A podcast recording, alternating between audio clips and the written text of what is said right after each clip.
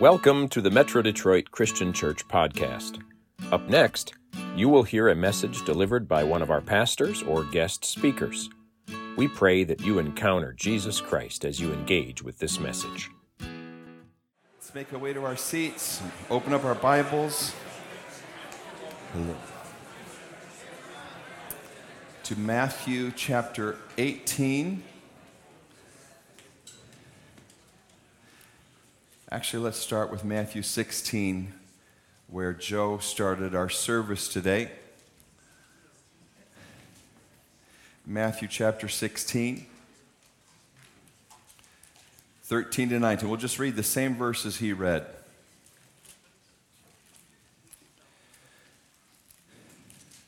Nice to be with you again. Lisa, Pastor Lisa and I had a wonderful time in Arizona last weekend. They got some amazing sun in Arizona. Wow.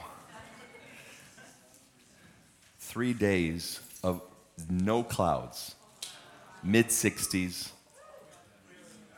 brilliant sun. It felt like 80s. So, so there.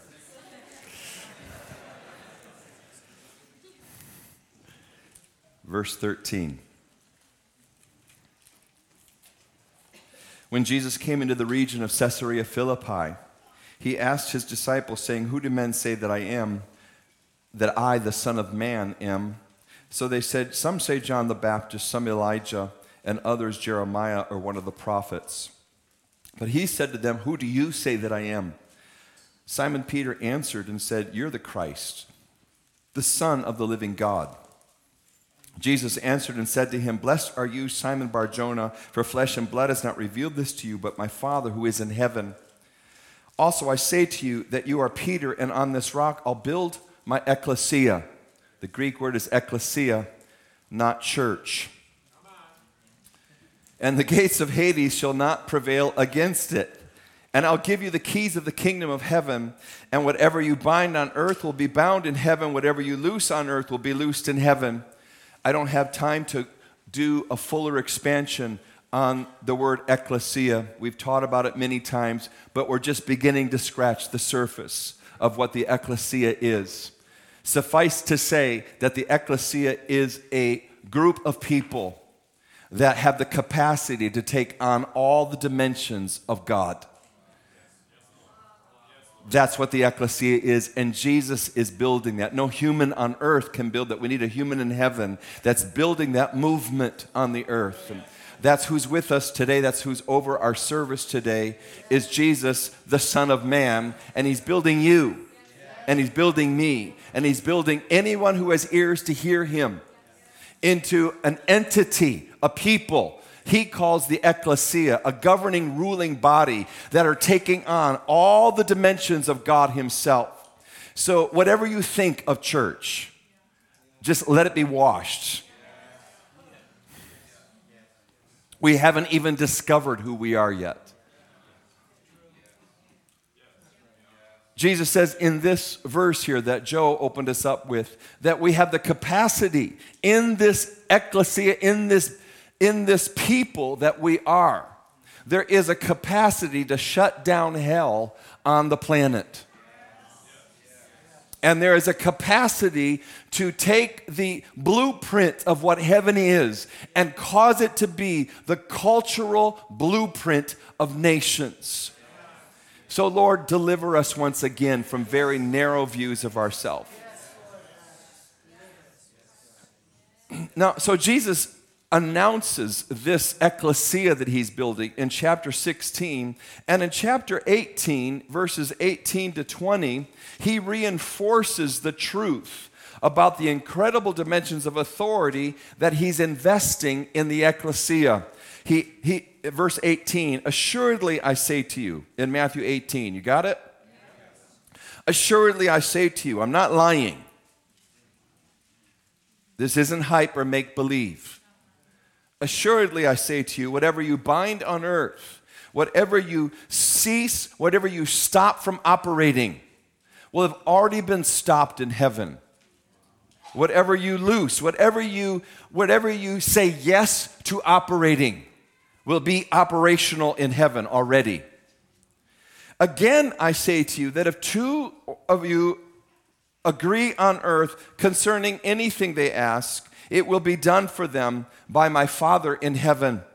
For where two or three are gathered together in my name, I am there in the midst of them. So, this is another verse, a set of verses very similar to Matthew 16 that is speaking of the ecclesia. We know it's the ecclesia he's speaking about because in verse 17, look at verse 17, he's, he's talking about relational conflict, and he says, If someone refuses to hear you, tell it to the ecclesia. And if he refuses even to hear the ecclesia, let him be to you like a heathen and a tax collector. So, the context of this overwhelming authority that Jesus is giving to a people is the ecclesia. These two chapters, Matthew 16 and Matthew 18, are the blueprints, the building, the architect building plans for what Jesus is building on the earth. They both unveil the incredible dimensions of authority that God is investing in this people. In Matthew 18, though, Jesus begins building a spiritual infrastructure around these dynamics of authority. These, this infrastructure is required to be in the pattern of our lives. We're not just religious services. The ecclesia is not just an outpouring of the Holy Spirit on assemblies like this. It is that. And we had an amazing outpouring, the Spirit resting strongly on us today. But the ecclesia is more than just meetings, it's the people that make up the meetings. And there's a pattern Jesus is building. There's infrastructure that Jesus is building into people that can house this incredible authority, this incredible move of the Holy Spirit. If we don't have the patterns that Jesus talks about in Matthew 18 built within us, this outpouring will turn into a religious spirit next week or next month or next year. It won't be something spontaneous and fresh, real, vibrant, dynamic. We don't want that, do we? So, we want to read this chapter because we want this infrastructure built into us. Do you want to be one that helps hold this wine that's being poured out in this assembly? Or do you be one, one that detracts? I want to be one that helps hold this wine that's being, we're the wineskin. The wine is the Holy Spirit. The wine is the Spirit of God poured out at the end of the age to drive the devil out of people, families, neighborhoods, and nations. That's the wine. We're the wineskin. So let's look at what, what is the nature of this wineskin that Jesus is building to hold the wine. Are you ready? We're going to go all the way through the chapter. what SOF3 person wants to help me read Matthew 18? Come forward now. It can be more than one.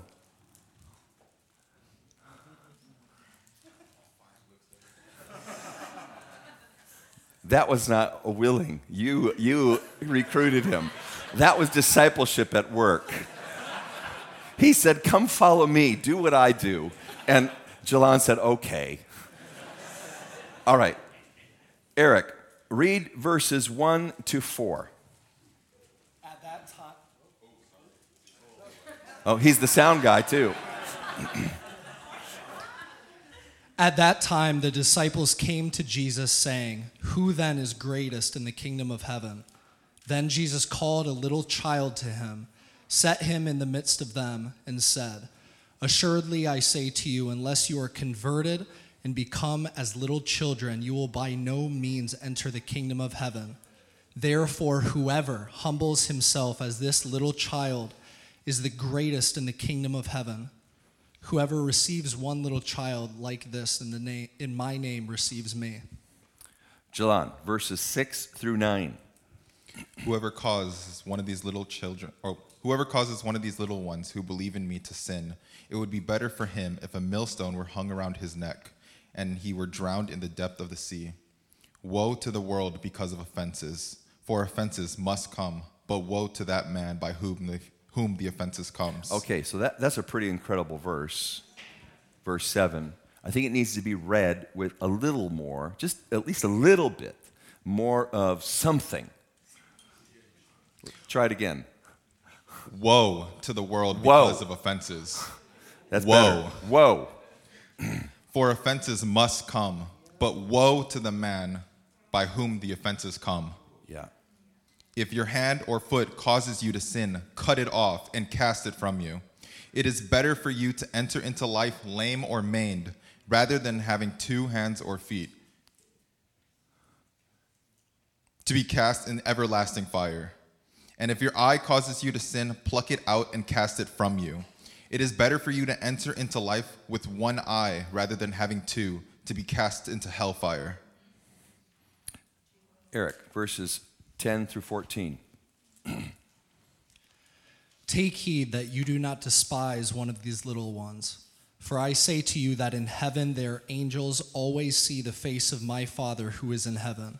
For the Son of Man has come to save that which was lost. What do you think? If a man has a hundred sheep and one of them goes astray, does he not leave the 99 and go to the mountains to seek the one that is straying? And if he should find it, assuredly I say to you, he rejoices more over that sheep than over the 99 that did not go astray. Even so, it is not the will of your Father who's in heaven that one of these little ones should perish.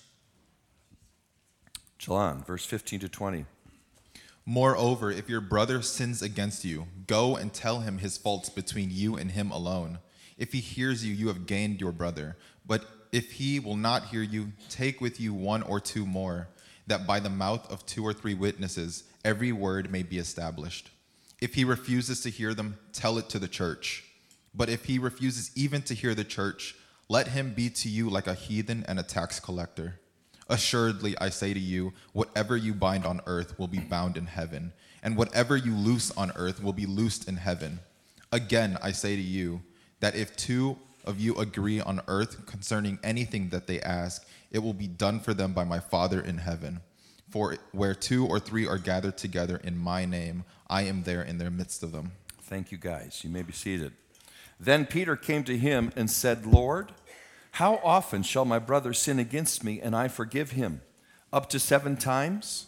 Jesus said to him, I do not say to you up to seven times, but up to seventy times seven. Therefore, the kingdom of heaven is like a certain king who wanted to settle accounts with his servants. And when he had begun to settle accounts, one was brought to him who owed him 10,000 talents. But as he was not able to pay, his master commanded that he be sold with his wife and children and all that he had, and that payment be made. The servant therefore fell down before him, saying, Master, have patience with me, and I will pay you all. Then the master of that servant was moved with compassion, released him, and forgave him the debt. But that servant went out and found one of his fellow servants who owed him a hundred denarii. And he laid his hands on him and took him by the throat, saying, Pay me what you owe. So his fellow servant fell down at his feet and begged him, saying, Have patience with me, and I will pay you all. and he would not, but went and threw him into prison till he should pay the debt. So when his fellow servants saw that he had what he had done, they were very grieved and came and told their master all that had been done. Then his master, after he had called him, said to him, You wicked servant, I forgave you all that debt because you begged me. Should you not also have had compassion on your fellow servant, just as I had pity on you? And his master was angry and delivered him to the torturers until he should pay all that was due to him. So my heavenly Father also will do to you if each of you from his heart does not forgive his brother his trespasses. So, incredible chapter here. I had a student in our school of formation. We'd run, Pastor Lisa and I oversee a discipleship school on Tuesdays, Wednesdays, and Thursdays. And in the first year students, one of the students preached out of this chapter this week. And they were just grappling what is this chapter all about? It seemed very confusing to them. But as they observed it carefully, a truth began emerging from this chapter to them. And there's one of the truths that this person saw spiritual stature is interconnected with one's perspective on children. Spiritual stature is interconnected with one's perspective on children. Let's take a, a little check right now in our hearts. What is in my heart about children? Because your spiritual stature is related to that perspective. So, this person said, Okay, I, I got to figure this chapter out. And they walked through the chapter, and here's what they saw they saw this flow in verse 3 that says, Assuredly I say to you, unless you are converted and become as little children, you will by no means enter the kingdom of heaven. So Jesus is making a dramatic statement here. He knows the disciples in their current cultural grid have no understanding what he's saying, but he's making an amazing, amazing statement. If you want to enter the kingdom of heaven, you have to convert. You got to change however you are right now, if it's not childlike, we're not talking about childish. There's a certain attribute of the way children are that is the key to entering into the kingdom of heaven. And the requirement on us is to convert. He goes on then in verse 4 to 6, and he begins unpacking and imparting heaven's value system around children. He says, if you receive a little one, you receive Christ. If you cause one of these little ones, and if I would expe- step back and do a little bit of, of, of, of, of teaching on little ones in the book of Matthew, it would mean children and also new believers. It's not just children.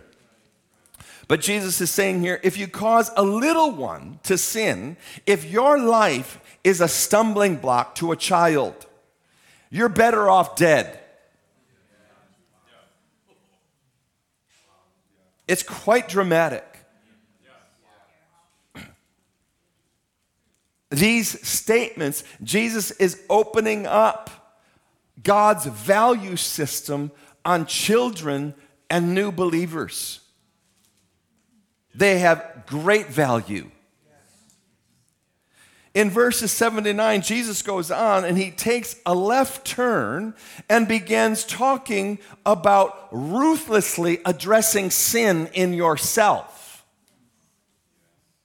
He says, if your right hand or your right foot causes you to sin, cut it off and throw it away from yourself.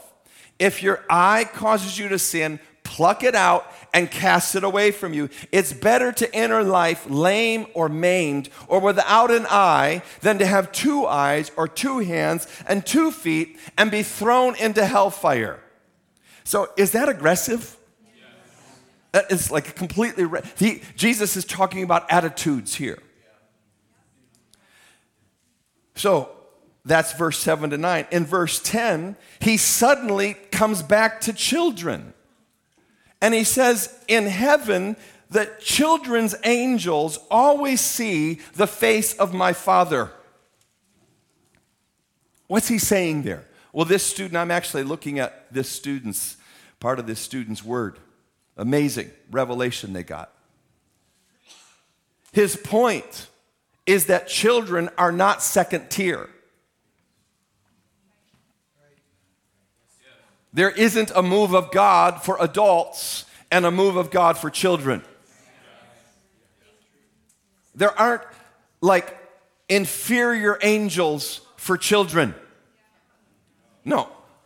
The children have these incredible, mighty beings that are facing the, the Father Himself, ready in a moment to hear whatever the Father says about that child and then to go forth and do it, protect that child.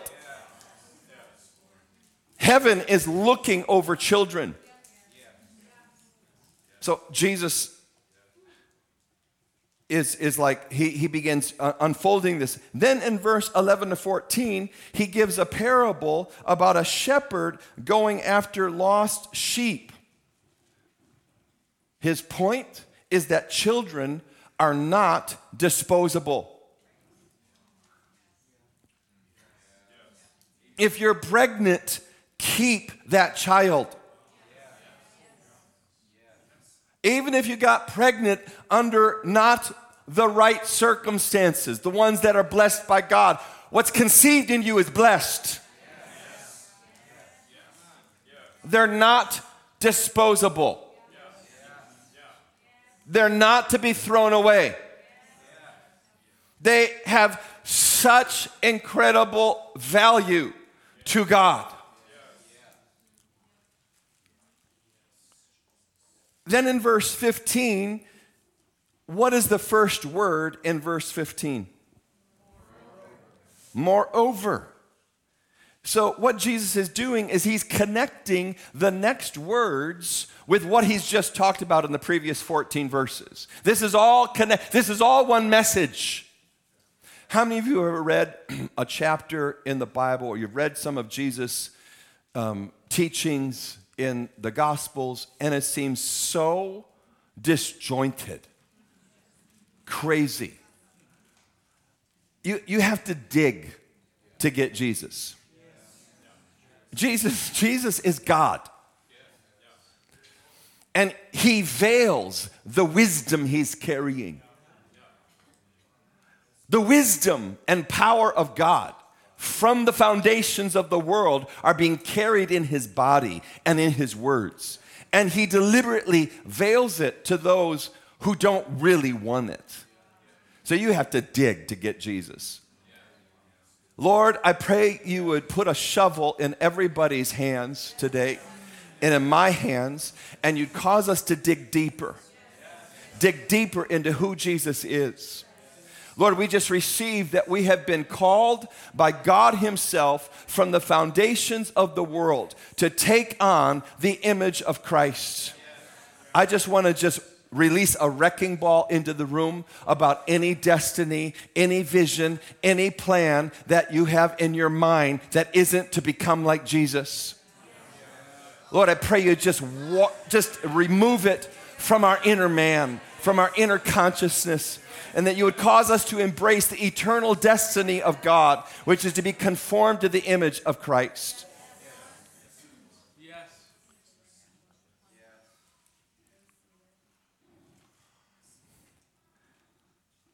Jesus is giving one sermon here. Moreover, he says, and from this passage, he begins talking about and connecting aggressively dealing with sin in each other. He says, if your brother sins against you, go and tell him his fault between you and him alone. But if he will not hear you, take with you two or three more, that by the mouth of two or three witnesses every word may be established. And if he refuses to hear them, tell it to the ecclesia. And if he refuses even to hear the ecclesia, let him be to you like a heathen and a tax collector. Assuredly, I say to you, there's so much authority, there's so much potential in this assembly. You can't mess it up with sin. So, Jesus in this chapter says, Listen, you've got to deal with sin. You got to deal with it in yourself. And if there's sin failures, weaknesses, dysfunctions in your brothers and sisters, learn how to function together so that that brother and sister becomes whole. You know, the ecclesia doesn't even work by meetings alone on Sunday. Impossible. It requires a whole infrastructure of relationship.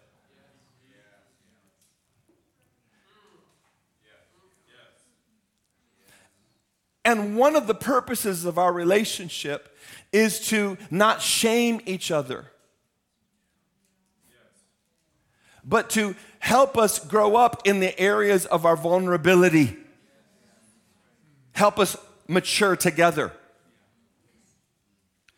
Jesus is saying if you have that kind of lifestyle, it's going to hold the authority in place. The authority will be real.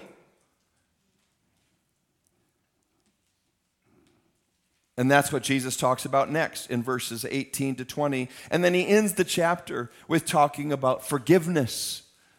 How often should we forgive one another? Just seven times. That's when the forgiveness ticket, just no more tickets.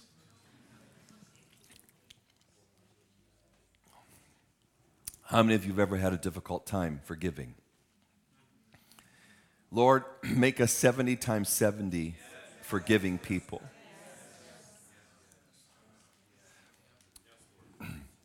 One of the things that my friend Apostle Ellis Smith says, he says, I, and it just amazes me every time he says it. He goes, I am unoffendable. I cannot be offended. That's a spiritually mature person.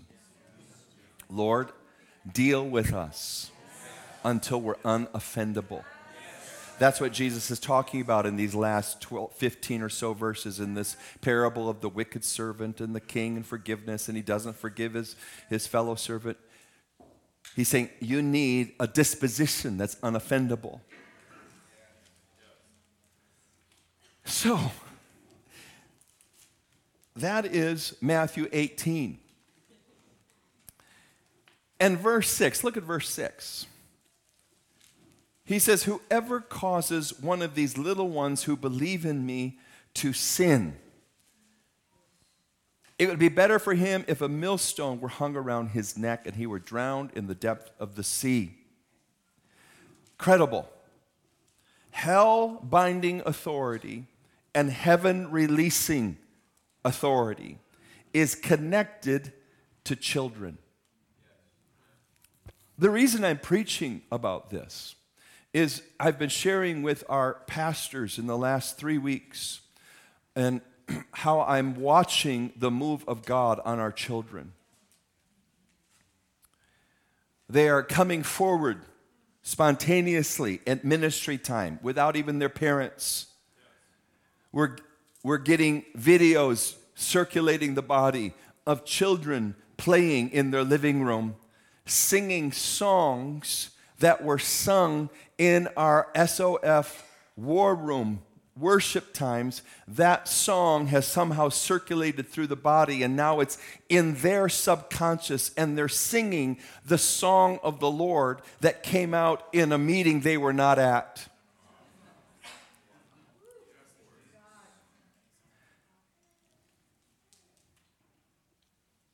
A couple of weeks ago, when we were ministering, and I was ministering to some of the young people and some of the children.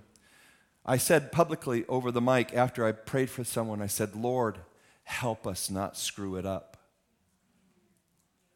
And someone asked me, Were you referring to me when you said that?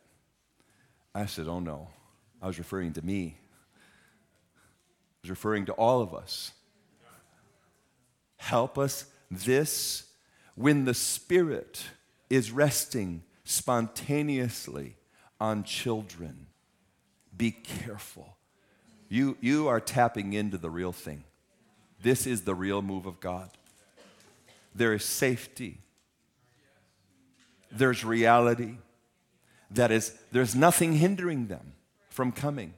They're just coming.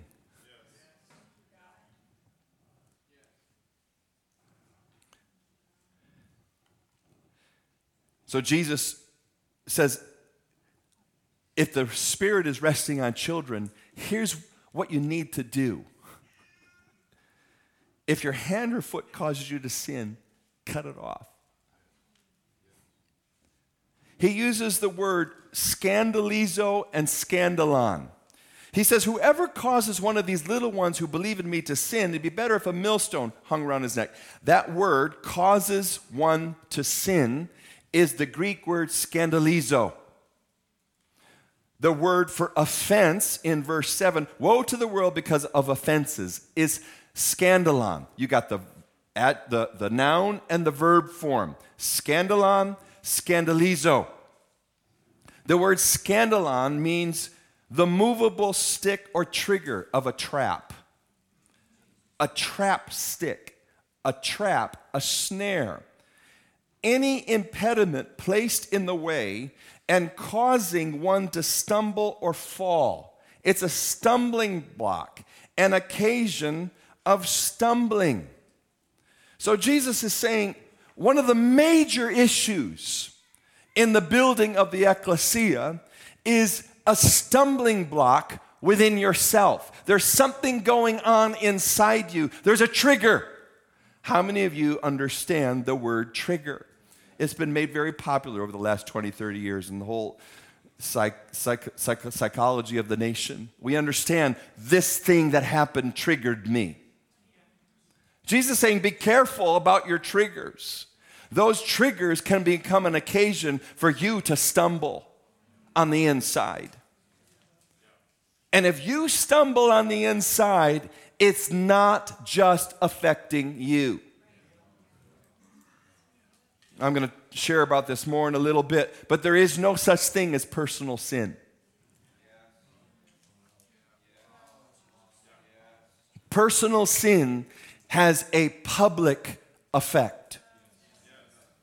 So Jesus is saying, don't screw this up. When God is moving and it's so real, it's so tangible, it's beginning to invade people's living rooms, and the Spirit is resting on, on boys and girls as they play with dolls and trucks, and, and they're singing songs spontaneously. Oh, deal with your issues.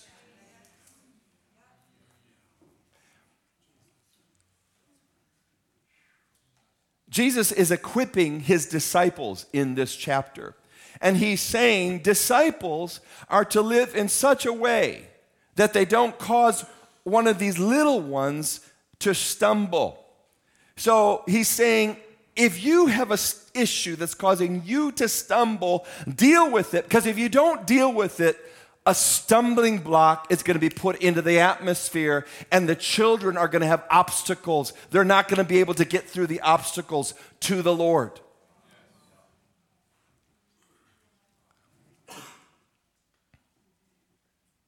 Jesus said it like this in Matthew 19, 13 to 15. Do I have that one?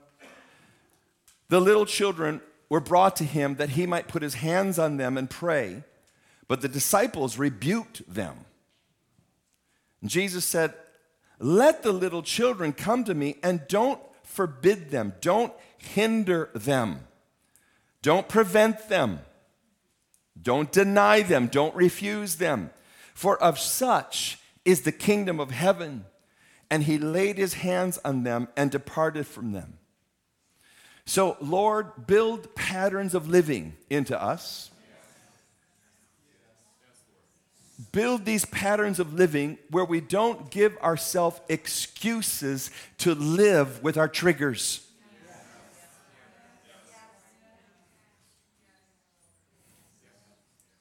You know what? You know what a trigger comes with? How many of you can identify having a trigger in your life about some issue? We're not even talking about children, we're just talking about any issue related to sin.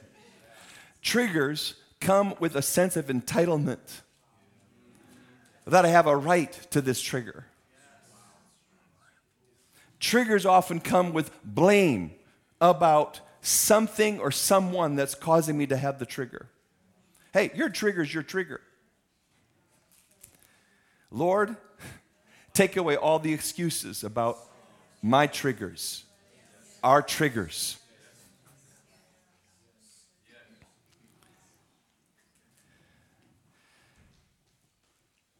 You see, Jesus is pouring out his spirit on us. He started in October.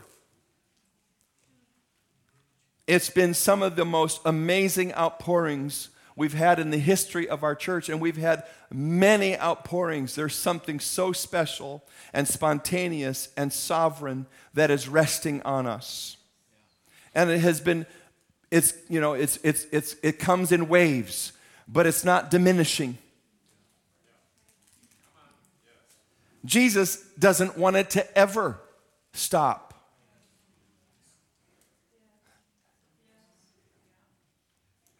He wants the building of the ecclesia to take on multi, keep on taking on new dimensions until we're housing God. He wants progress, maturity, building. May you and I today have such a pressing in to the kingdom of God.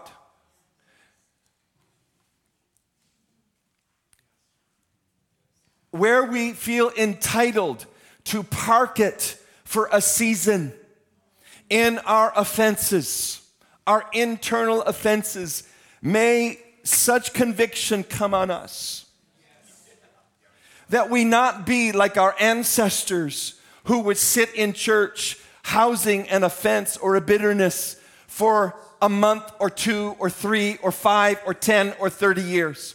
May we all, all every single one of us, may we all be people that progress. Nothing hinders our growth.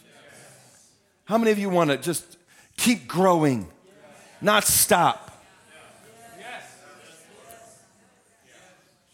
Paul says this in Galatians 5 verse 7. He says, You were running the race well and making progress. Who hindered you from obeying the truth?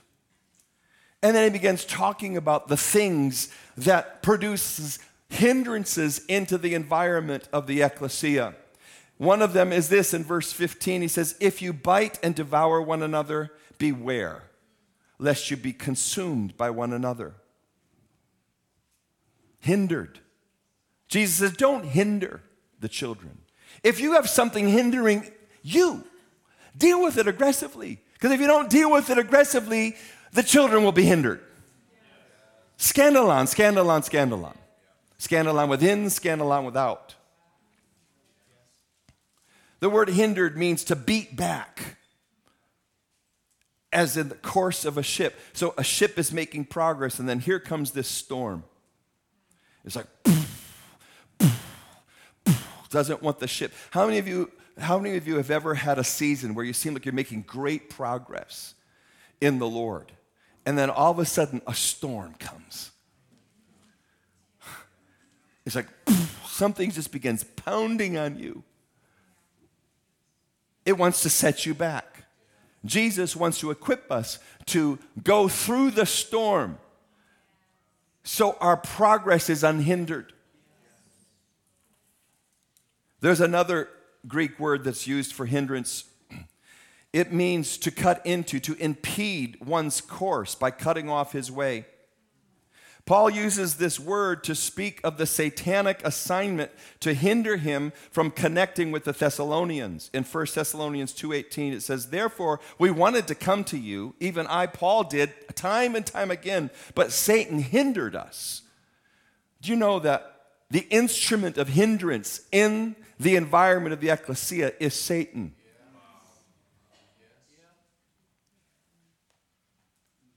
Jesus is saying if we don't deal with our triggers, if we don't deal with our vulnerabilities to sin aggressively, then we can become a channel for something to begin introduced into the culture of the ecclesia demonic spirits just enter in. And when the demonic spirits are in the culture of a people, they begin automatically affecting children. They just, children just spontaneously take on the environment. So when we see these precious children with the Spirit resting on them, singing the word of the, singing the song of the Lord. Oh, we want that to go on for the rest of their life. So when they're 13, they're still singing. When they're 23, they're still singing. You know, disciples are aware of what Jesus is building. They're not just going to church, they're aware of what Jesus is building, and they're seeking to be co builders with Him. They're, they're aggressively, we're, we, as, a, as disciples, we, we govern our life to cooperate with the building process. Our life is not about us alone anymore. It's about the people that are taking on all the dimensions of God.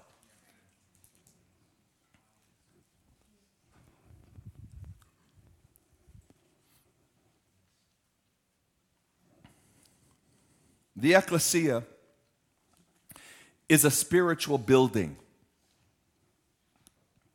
It's a spiritual building that God is building. It's a move of the Holy Spirit through a people to give the kingdom and then transfer it to the next generation. Inherent in what the ecclesia is, is a generational transfer culture. Really some of the ways the church has been structured over the past several hundred years. Sunday schools were first started not as a tool to raise the children of the church. Sunday schools were first started, first introduced into the environment of churches as a form of evangelism. They were, they were a, a, a, ministry of the body of Christ sent out into the community to tell children who are in unbelieving families about Jesus and to teach them the scriptures.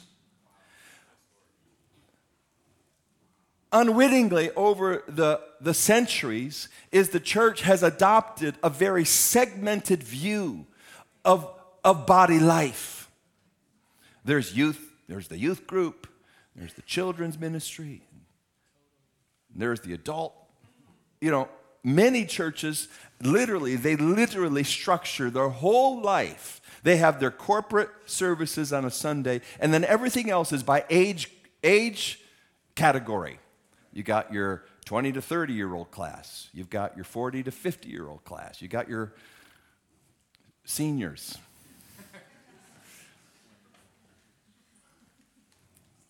Jesus doesn't see it that way. He's building a people. You're part of a people. You're joining to a people. And everybody in your family is part of the people. Even if you're, you are here and your spouse is unbelieving or your children are not following the Lord, let me tell you, they get the benefit of you being part of the people. This is such a family thing, the kingdom of God. The ecclesia is a spiritual house, it's a real house. It's the house of God. It's, it's the thing God is building at the end of the age. Do you know the whole, the whole, the whole eternal plan is for this great spirit, God the Heavenly Father, to have a people that He lives in and among. And manifestation of his presence among those people is so bright, like Pastor Grandy was saying, that it begins being a light to nations. The pattern for culture is, is literally in the house of God. And it's so dynamic, it's so functional that the culture ends up saying, We are so screwed up right now. We, we, we, don't even know how to, we don't even know how to live anymore. We don't even know how to think. We don't know what's up and what's down, what's right, what's wrong. We, we have lost even the ability to define anything. We've lost definition. That's what's going on out there. Let me see. That needs more than just Sunday school classes. That needs an ecclesia, a people. That needs you. That needs me. It needs our families. It needs our marriages to take on a pattern of living that will not hinder the move that's on us right now. Because if we screw up, the move will be lifted and given to another people. It's a pattern, actually. Jesus builds through the book of Matthew and he builds to Matthew 21. He says, tells the Jews, the kingdom of God is going to be taken away from you and given to another people.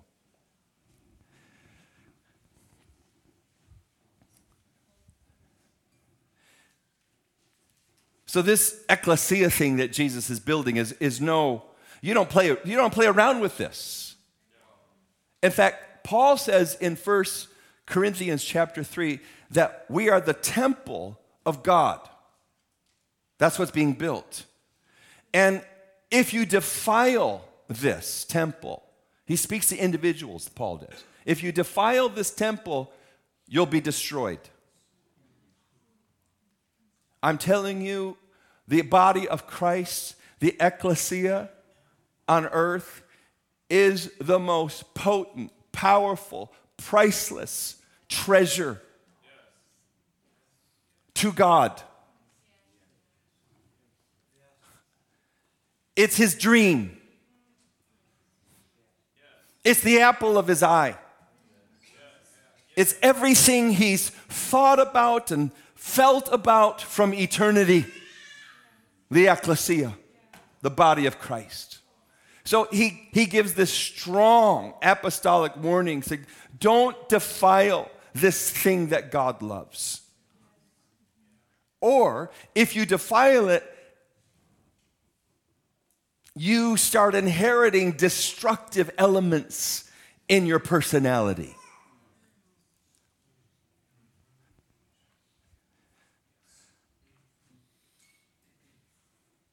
So, Jesus, how many of you want the pattern?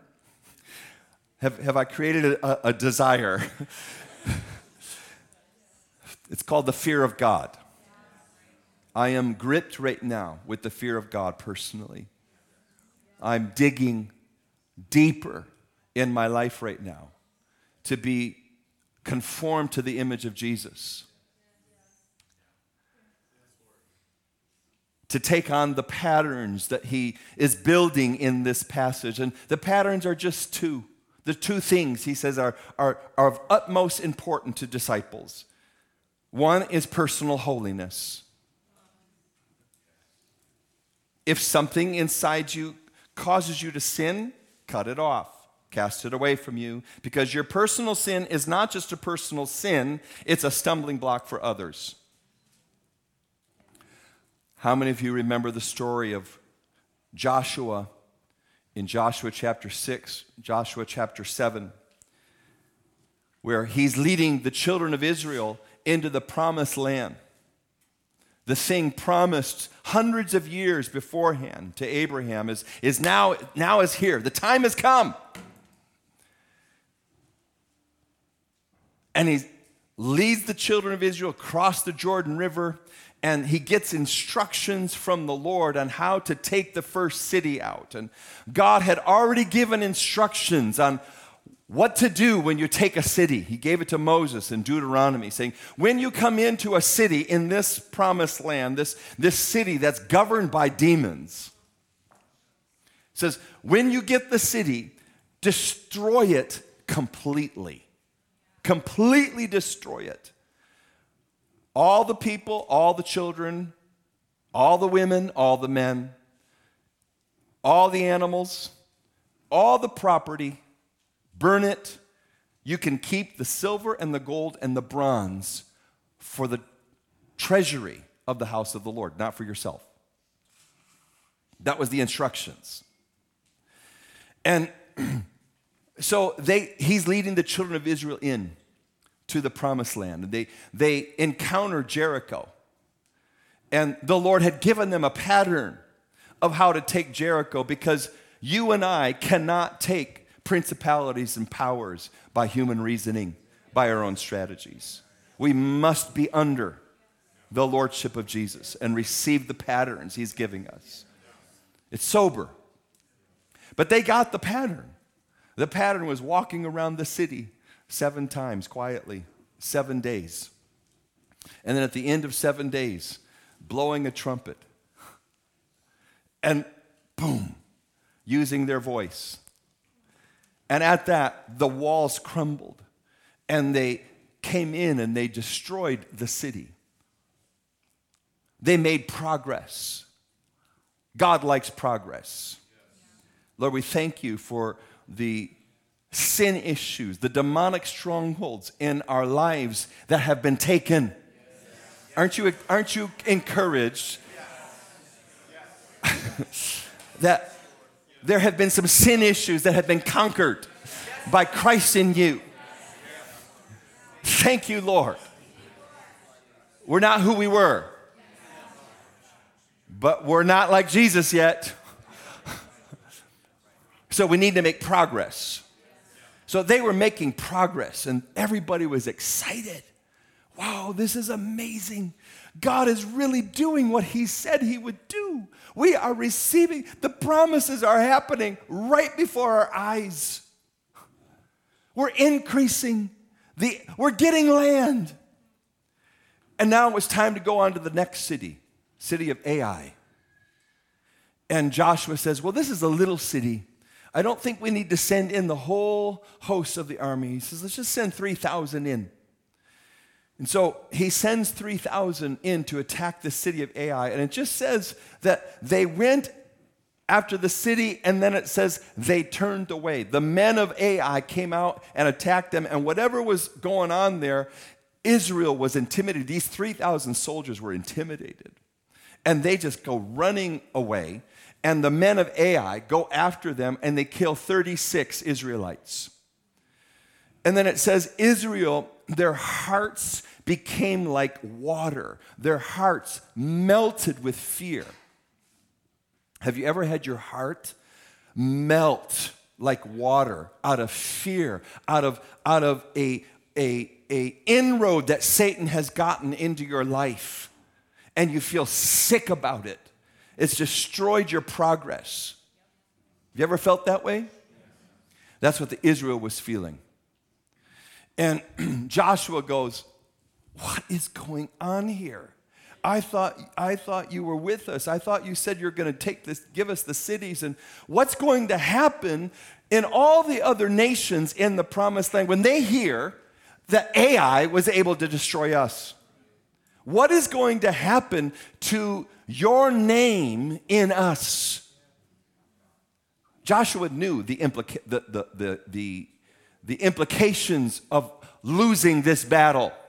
The implications were the name of God being wiped out on the earth because God's name is in his people. Your victory, your progress is important to God. Our victory, our progress as a people is very important to God because His name is among us.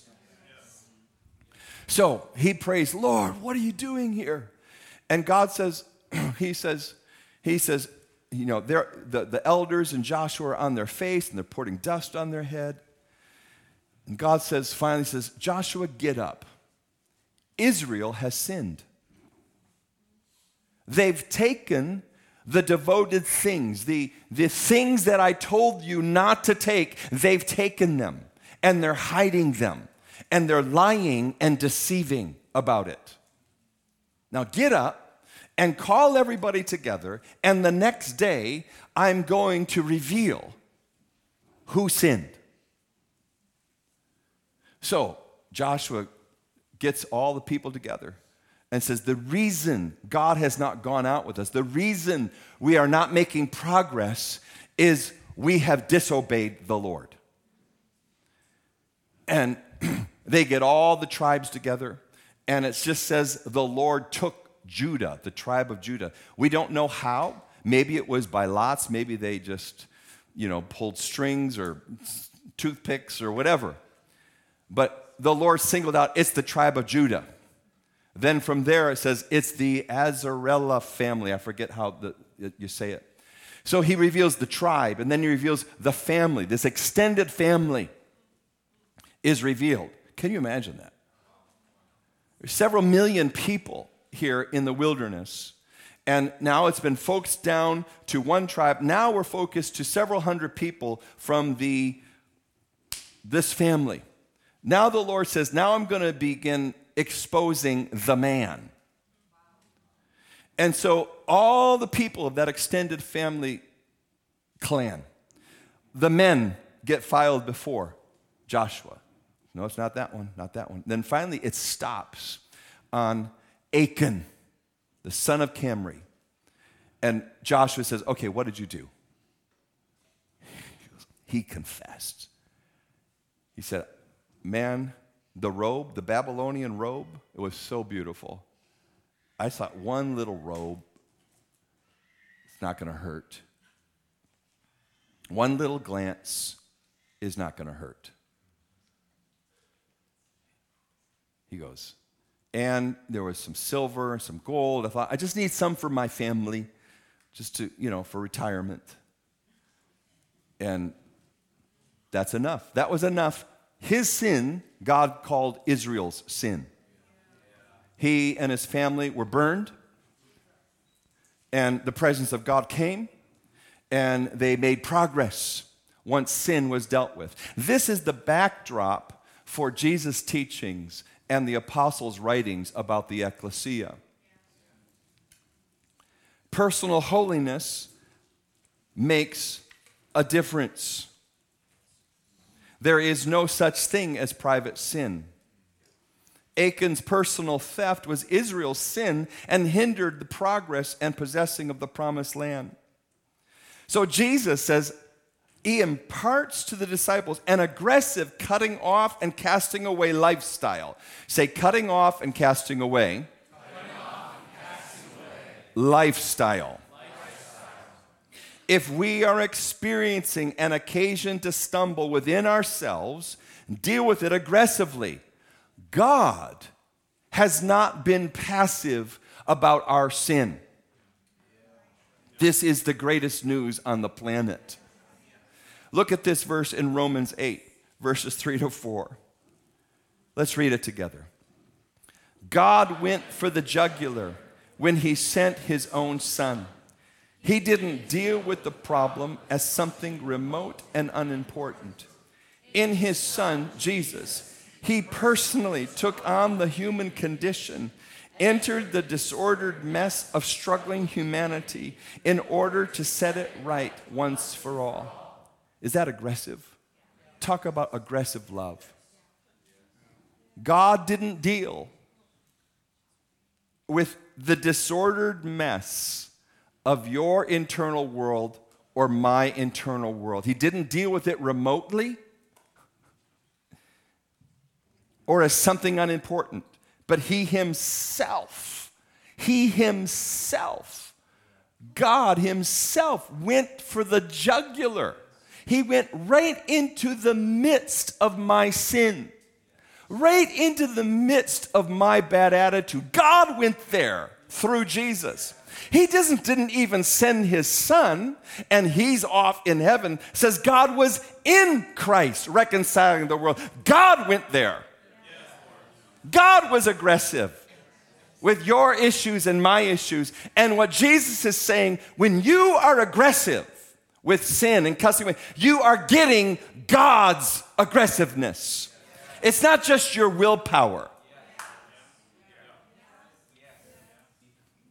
It's God going for the jugular when you say no to entitlement. No to that attitude. It's God.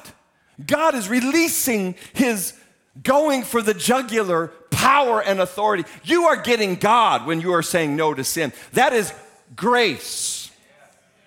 The grace of God, Paul tells Timothy, God tells, Paul tells Titus, the grace of God comes on, it appears to men and women, and it teaches us to say no to ungodliness.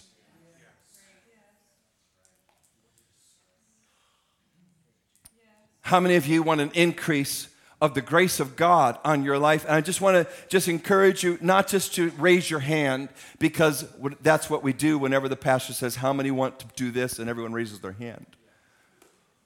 I believe God wants to increase grace in our assembly to say no to sin. Let there be an increase of grace on a level where chronic strongholds have, have been at work in people's hearts and lives and minds and family systems. The grace of God, like a battering ram, teaching you on a more fundamental level than you've ever been taught before, teaching you to join with his jugular, his, his hands that are going for the very jugular of that sin nature. This is what he's calling you to. Let that grace increase.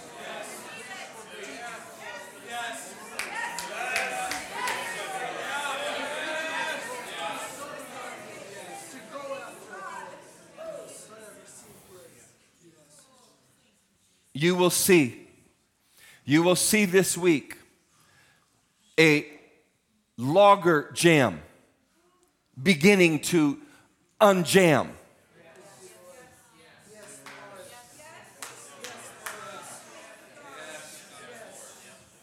If you will cut off your hand and cut off your feet and pluck out your eye and do what God has done in Jesus Christ, go for the jugular of that thing. Don't give yourself one excuse.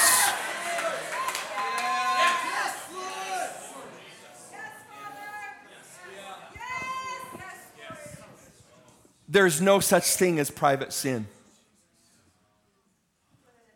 Achan's personal theft was Israel's sin.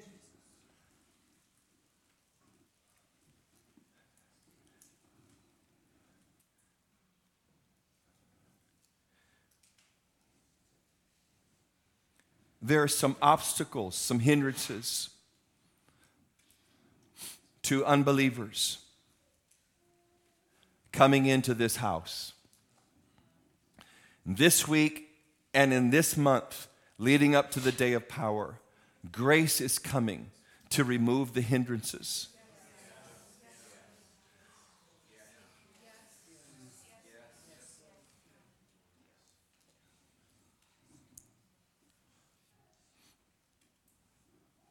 When we take the cross to ourselves.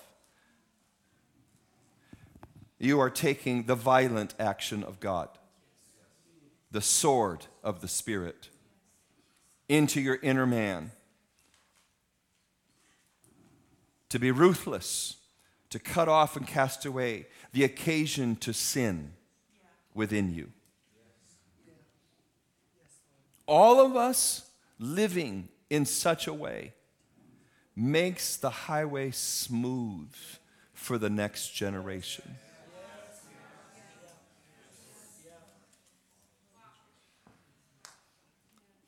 Jesus goes on in Matthew 18. So, the first issue that we need, this pattern, is personal holiness. The second thing that Jesus builds into the culture of his ecclesia to make sure that the progress continues from generation to generation is working through relational conflicts appropriately and working through forgiveness. Matthew 18, 15 to 19. Moreover, if your brother sins against you, go and tell him his fault between you and him alone. If he hears you, you've gained your brother. We are needing strengthening of that verse in our corporate culture. If you have concerns about someone or something, go to them. You don't go to a pastor first. You don't talk about it with other people in your life. A concern you have about another brother or sister that you discuss with your friends is gossip.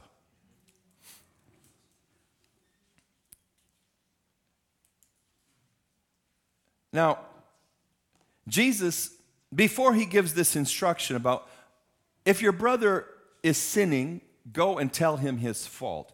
Before he gave that instruction, he gave another instruction in Matthew 7 about an exercise you are to do first before you see a fault in your brother. This is very important that we actually build a culture of conflict resolution based out of the word systematically, not just bits and pieces.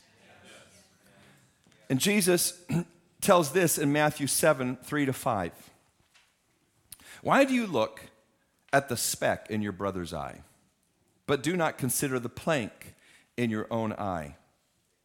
How can you say to your brother, Let me remove the speck from your eye? Or, how can you do Matthew 18 and saying, Go and tell your brother his fault, when look, a plank is in your eye? Hypocrite. First, remove the plank from your own eye, and then you'll see clearly to remove the speck from your brother's eye.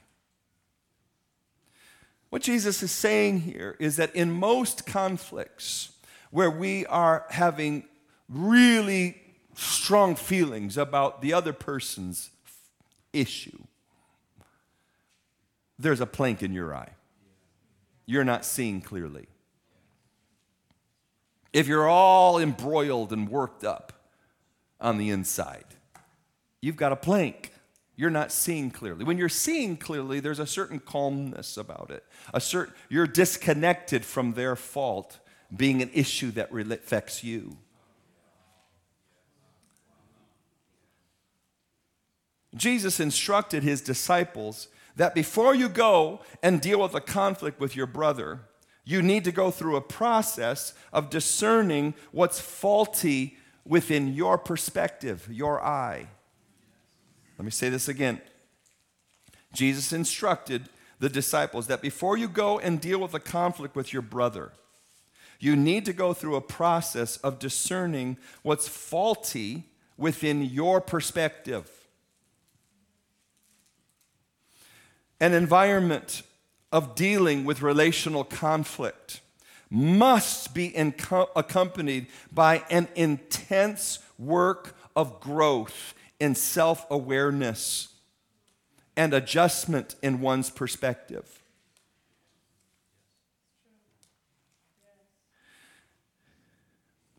Let me say that one again. How many want to be built into the ecclesia to see the move of God continue to build and increase and hit the next generation with no hindrances? You and I must grow in self awareness.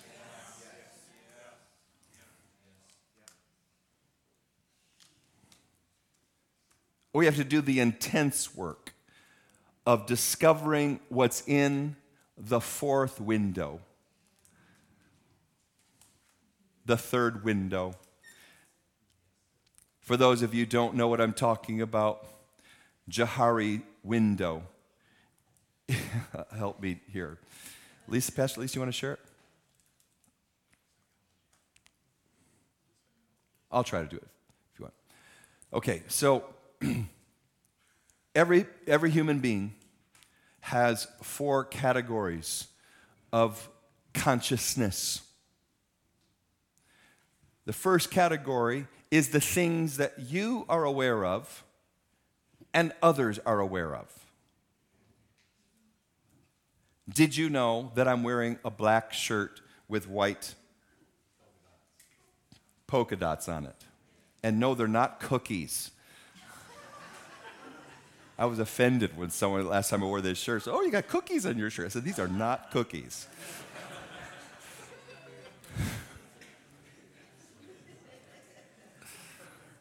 Okay. First category what I know and what you know. Second category is things I know about myself that you don't know.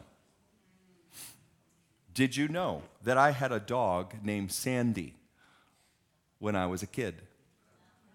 No, that was a piece of information that you didn't know that I did. And I just brought it from the second window to the first window. We both know now. We all know. All right, then there's the third horrible, horrible, horrific, the, just the worst thing on the planet category is the things you don't know about yourself that others do know. Is that the worst?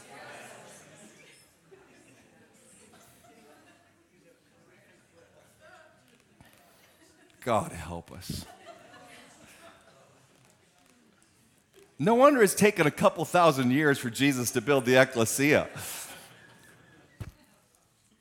The last category are the things that you don't know about yourself, others don't know about yourself, that Jesus knows about you.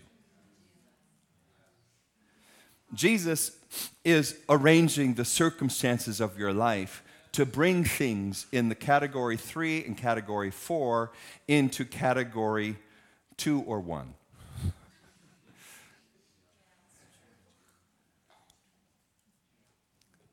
That environment is essential for you to have a non religious experience of the blood of Jesus. Prophetic encounters that are lacking growth in self awareness become a religious spirit.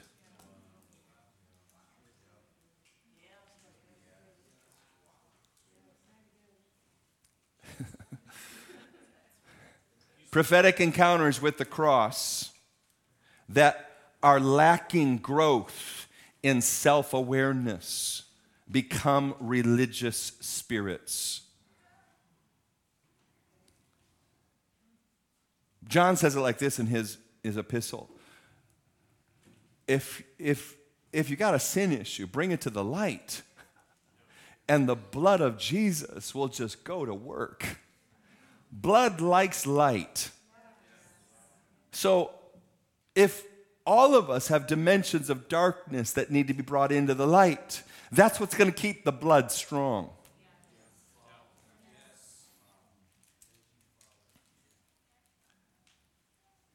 Boy, it's quiet in here today. You know what's happening to you and I today? Jesus, Jesus is the chief cornerstone in the ecclesia in Zion.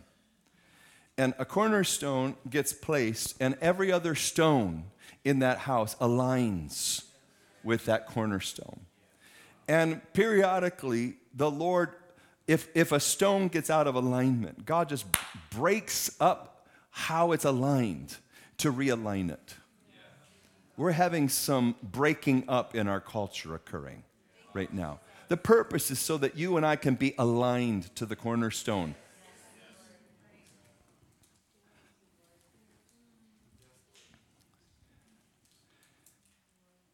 Jesus instructed his disciples that before you deal with a relational conflict, go through a process of discerning what's faulty within your perspective.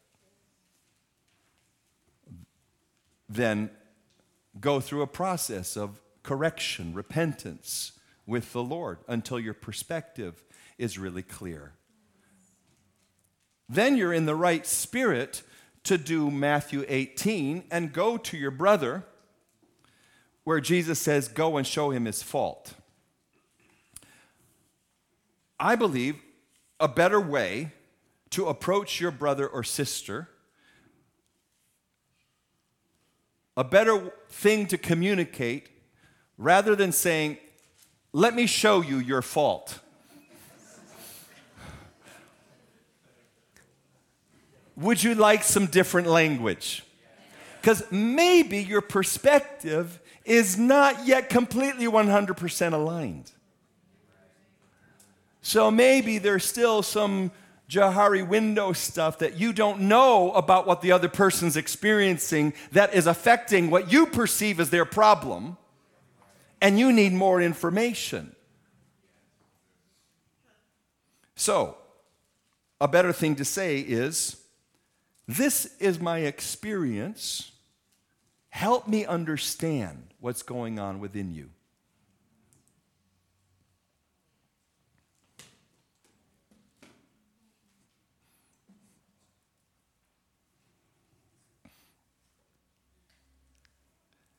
To not do this, to not go through a process of self growth and self awareness, and to not go through the difficult process of working through conflict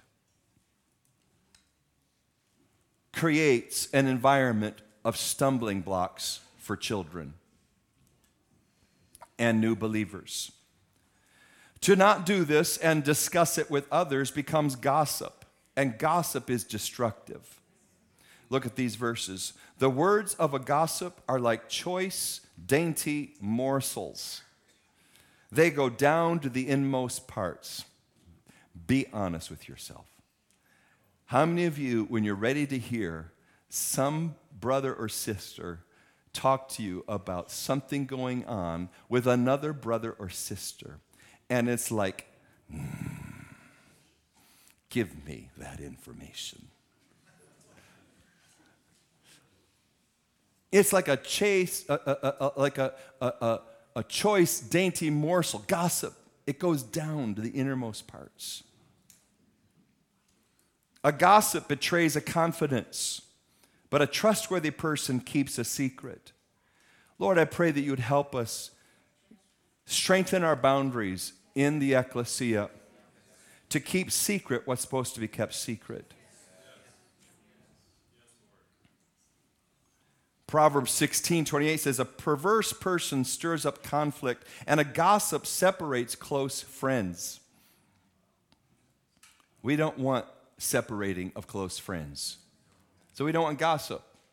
Look at what Paul says in 2 Corinthians 12. He says, I am afraid that when I come, I may not find you as I want you to be.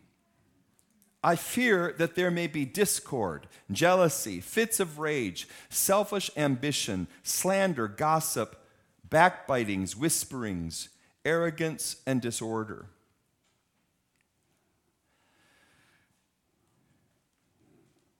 So that's why Jesus ends this chapter, gives the greatest weight in this chapter to the issue of forgiveness. We've had lots of teaching on forgiveness in our church over the years. I'm not going to spend a lot of time on forgiveness, except just to say that it's critical that we keep forgiveness in the forefront of our hearts and work through the arduous process of forgiving one another.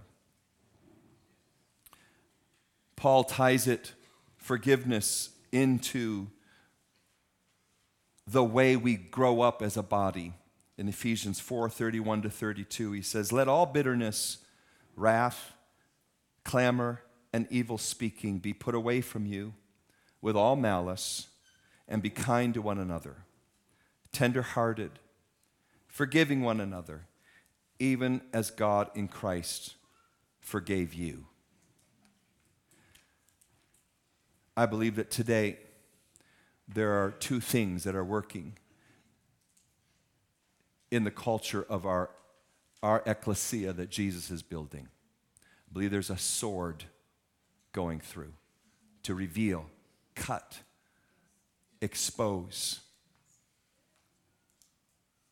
areas in our life where we're not lining up to this pattern of personal holiness and mature relational conflict resolution that results in forgiveness the Lord's exposing those patterns within us. He's also releasing oil, oil for our hearts.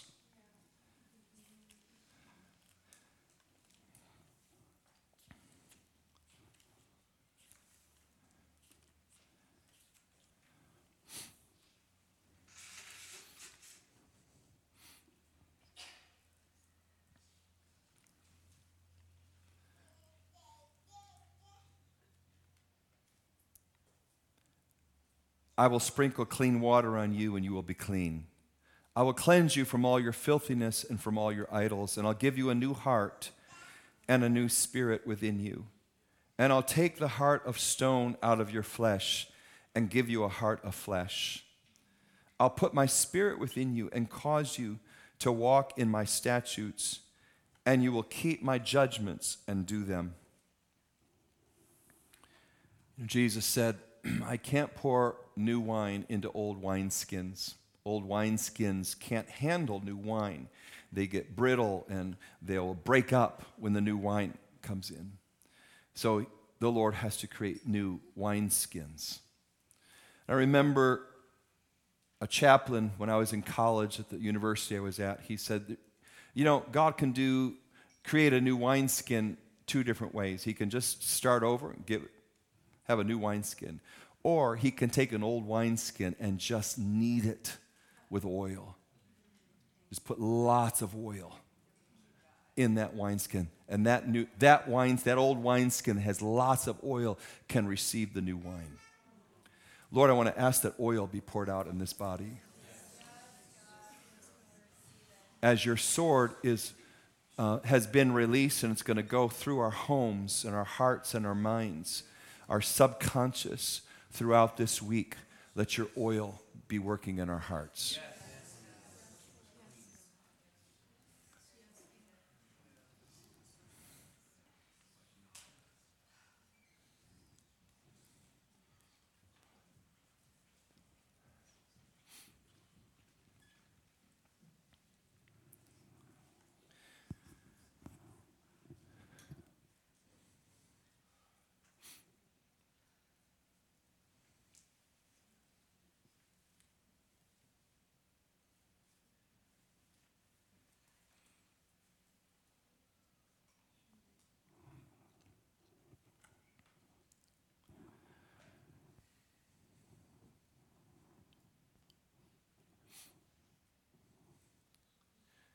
something inside you is feeling such an earnestness right now that a pattern of a lack of personal holiness, a pattern of immature dealing with conflict is being exposed to you, and there's a great earnestness to seek correction on the inside of you. I just want to invite you to stand up and we're going to pray for you. A special impartation of building.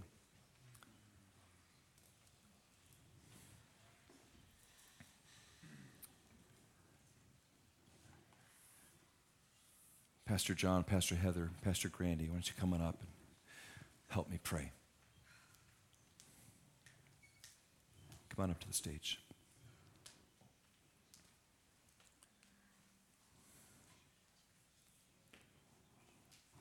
Going to grab the mic there.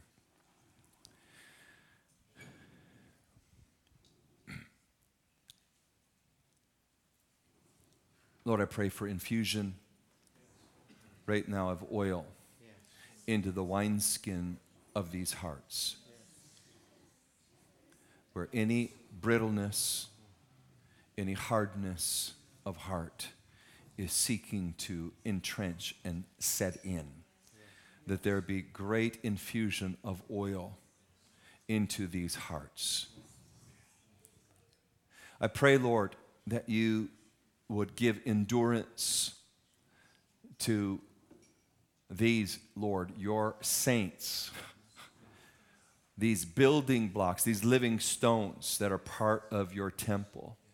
I pray you'd give them endurance to go through the process of rebuilding a new pattern, a new culture. By the authority of the name of Jesus, I cut you off from the ancestral patterns of relationship conflict that have been set into your DNA. By the authority of the name of Jesus, I cut off generational curses of sin the sin dispositions that travel down generationally. We break your power. Every demon that is causing these sin issues and wanting these sin issues to play out in these bodies. We break the power of these spirits that were on their fathers, their mothers, their forefathers, and we break your power. We silence you, we cut you off, and we cast you away.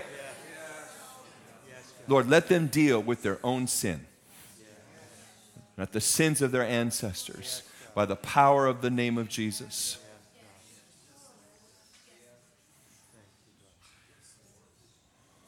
Jesus, thank you that you have provided the perfect solution for personal holiness. You have provided it. The blood of bulls and goats could not do this. But your sacrifice, Jesus, is perfect. It is perfect right now. So, every place now, every place where the light has been shone, and you've seen something this morning as Pastor Peter has spoken, I release to you the power of that blood, of that perfect sacrifice Yes. that makes you perfect. Yes. That makes you perfect Yes.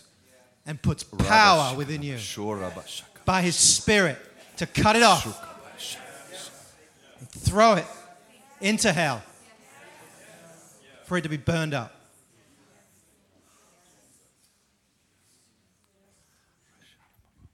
Lord, I thank you for your oil that's being poured out into people, into actual lives, to soften us, to make us stretchy again, so that we can receive Yes. from you, Lord. Yes. Receive your oil, Lord. I thank you that you are bringing your kindness to us this morning. Your oil is, is, is, is kind. And you're pouring it out to bring repentance. You're pouring it out so that we would turn, turn to holiness. Lord, I pray, Lord, that each person here would, each person standing, Yes. each person standing would receive a special, a special dispensation of oil. Yes, Lord. We ask for this. Right, these people who have stood up, Yes, Lord. who have said, "I am, I'm wanting to change, God." Yes, you Lord. respond to their change. You respond to their response to you, and you say, "I'm going to pour out oil." So pour out your oil right now, Lord. Pour it out into people. Pour it out into hearts. Pour it out into souls right Yes, now. Lord. That we would forgive. That we would turn. that we would cut off sin. That we would cut off generational curses and say, We are done with that. I speak an end to conversations of old. Yes. Conversations of old. Yes. Ancient conversations that have been coming from one generation to the next, to another, to another, to Yes. another, about this situation, about that situation, Yes. about this sin.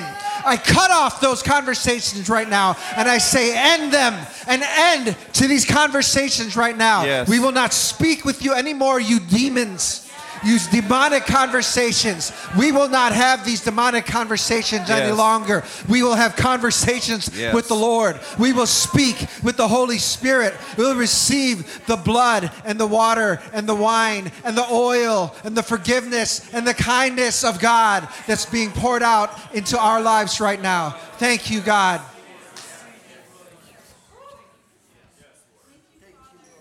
Lord, we thank you today for this word of chastening because it means that we're dearly loved sons.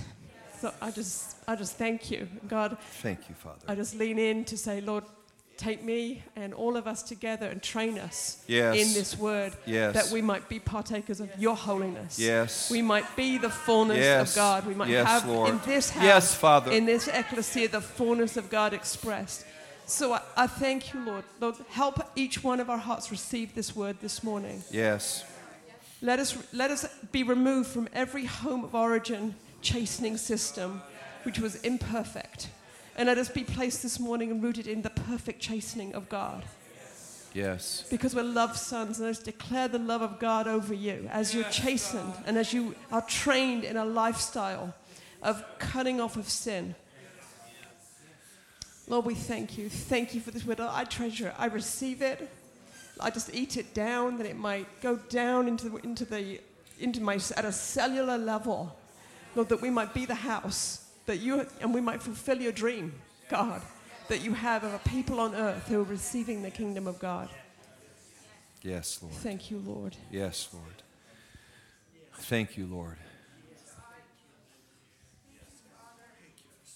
So, in closing our service, we're going to just I want to encourage you to gather in groups of two or three or four and pray for one another that the oil of the Holy Spirit would just go deep into each other's hearts.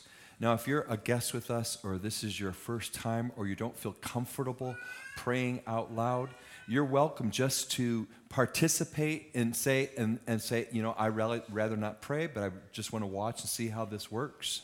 You're welcome to do that. Or those of you around, invite guests to be part of your circle. Or if you'd rather not, you may free free to go. But let's end this time praying for one another for the oil of the Holy Spirit. And have a good week. Thank you for listening to our podcast. We hope that you enjoyed wrestling with the Word and the Spirit as you engaged with this message. For more information, please visit our website at www.metrodetroit.org and have a great week.